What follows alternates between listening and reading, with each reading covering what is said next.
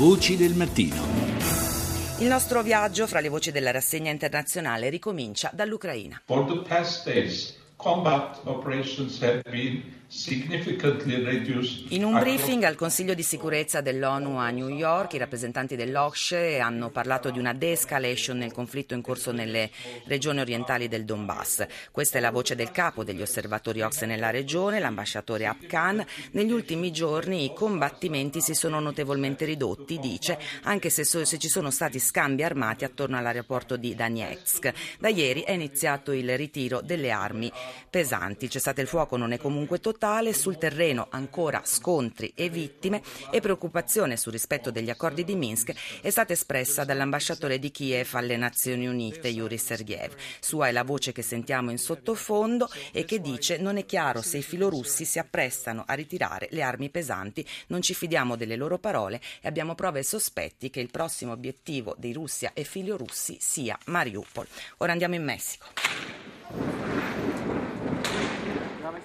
Qui è stato messo a segno un duro colpo ai cartelli della droga. Quelli che sentite sono gli effetti dell'arresto del super boss Sevando La Tuta Gomez, 49 anni, capo dei Cavalieri Templari, una delle principali organizzazioni di narcotrafficanti del paese. Ex insegnante, da cui il soprannome di professore, La Tuta era in cima alla lista dei ricercati in Messico e negli Stati Uniti con taglie milionarie sulla sua testa.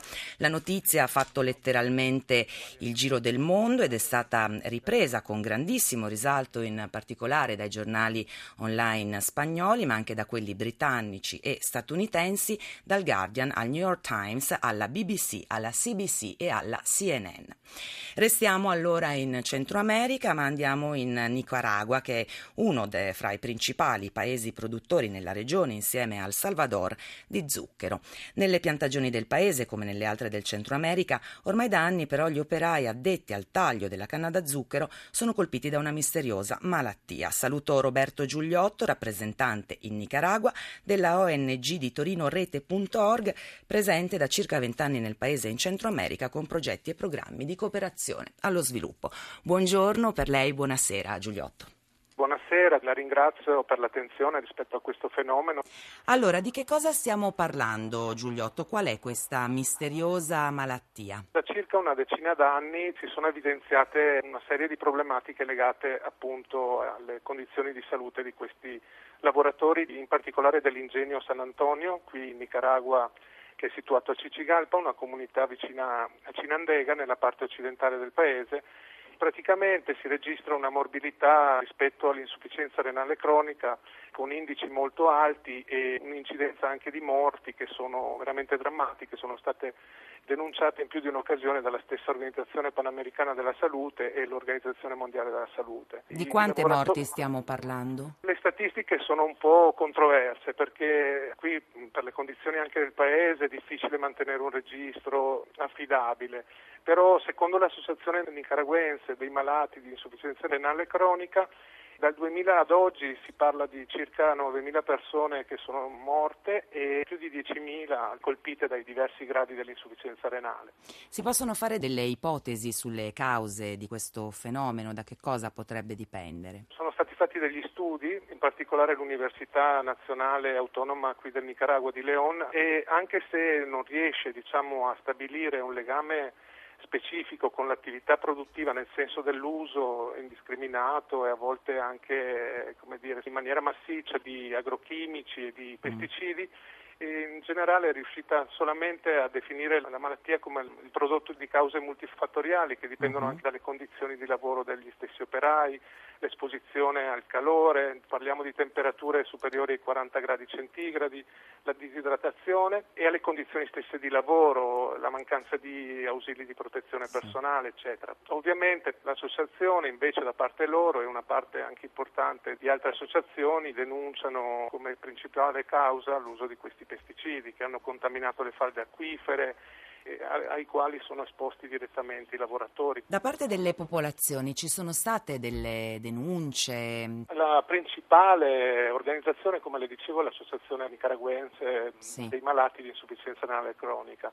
Loro hanno fatto una protesta permanente ormai da 10 anni nei confronti soprattutto dell'Ingegno Sant'Antonio, ma anche del governo, per ricevere un'indennizzazione. I risultati sono stati abbastanza scarsi, diciamo, perché effettivamente il governo ha concesso delle pensioni di invalidità e di indennizzazione alle famiglie che hanno avuto vittime, però questa pensione è di circa $100 al mese, è ridicola rispetto effettivamente al problema. Purtroppo anche poi il sistema di salute è molto debole, è insufficiente.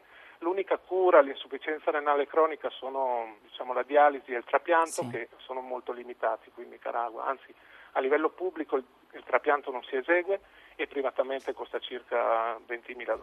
La situazione politica del paese ha un suo peso, immagino, anche in tutto ciò che riguarda la tutela dei lavoratori nelle piantagioni. Il governo del Frente Sandinista di Liberazione Nazionale, che è in carica dal 2007, si è caratterizzato per forti politiche anche dirette, alle fasce più vulnerabili.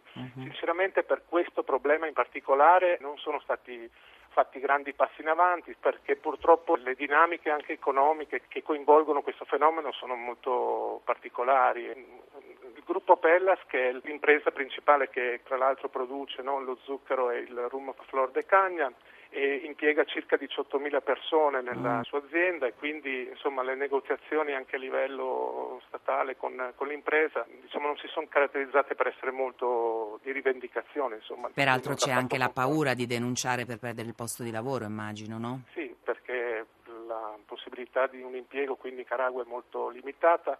Si figuri che il 50% del prodotto interno lordo è generato dal lavoro informale, sicché purtroppo anche se le condizioni sono queste, quando le persone ottengono un lavoro formale tendono a tenerselo stretto. Benissimo, grazie a Roberto Giuliotto, rappresentante legale e coordinatore in Nicaragua della ONG italiana rete.org.